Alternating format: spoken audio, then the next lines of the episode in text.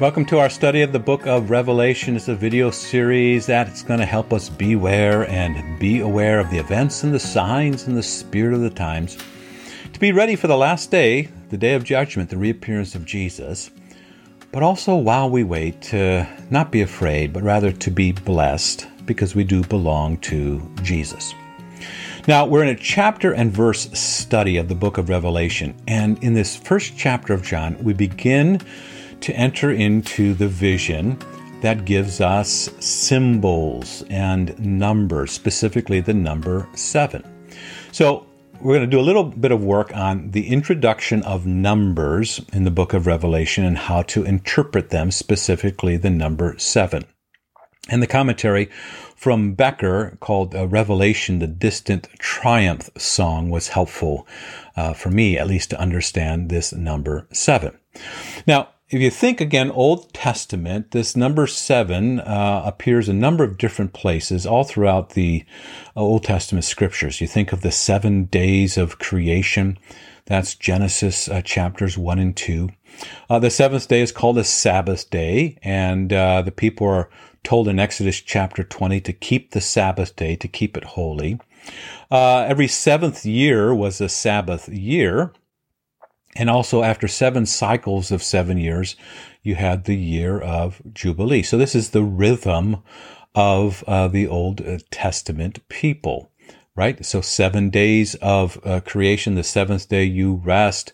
You have um, the seventh year was a Sabbath year. After seven cycles of seven years, the year of Jubilee.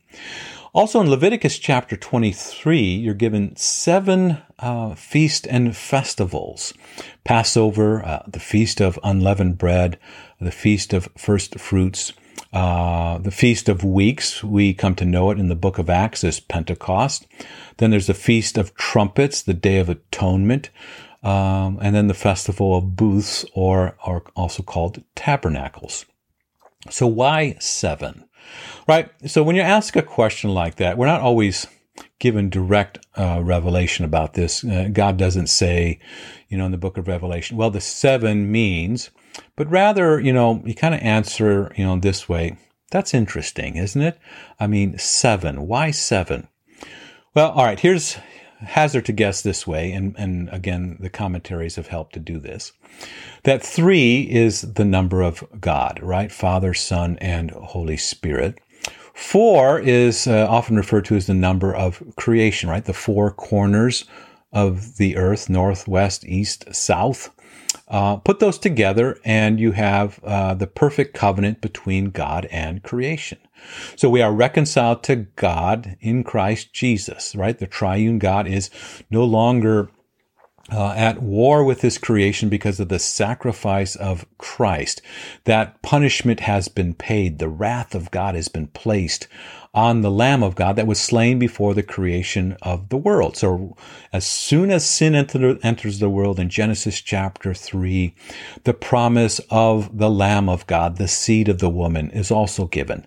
So law, gospel, promise all throughout the Old Testament that God desires and is reconciled to his creation through Messiah, right? The person and work of Jesus.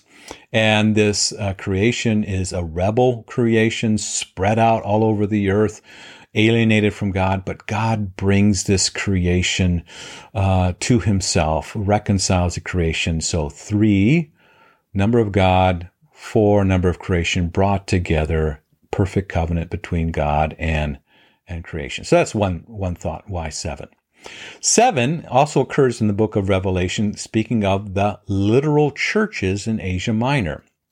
But again, it's not just, you know, seven churches and that's only what the letter is, uh, who the letter is for, but thinking of it as seven as a universal church.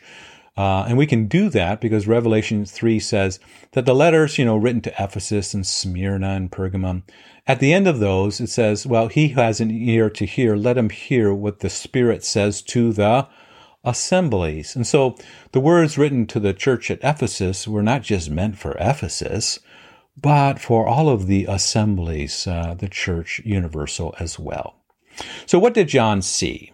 And what does it represent? So, we keep saying uh, to understand that we keep reading.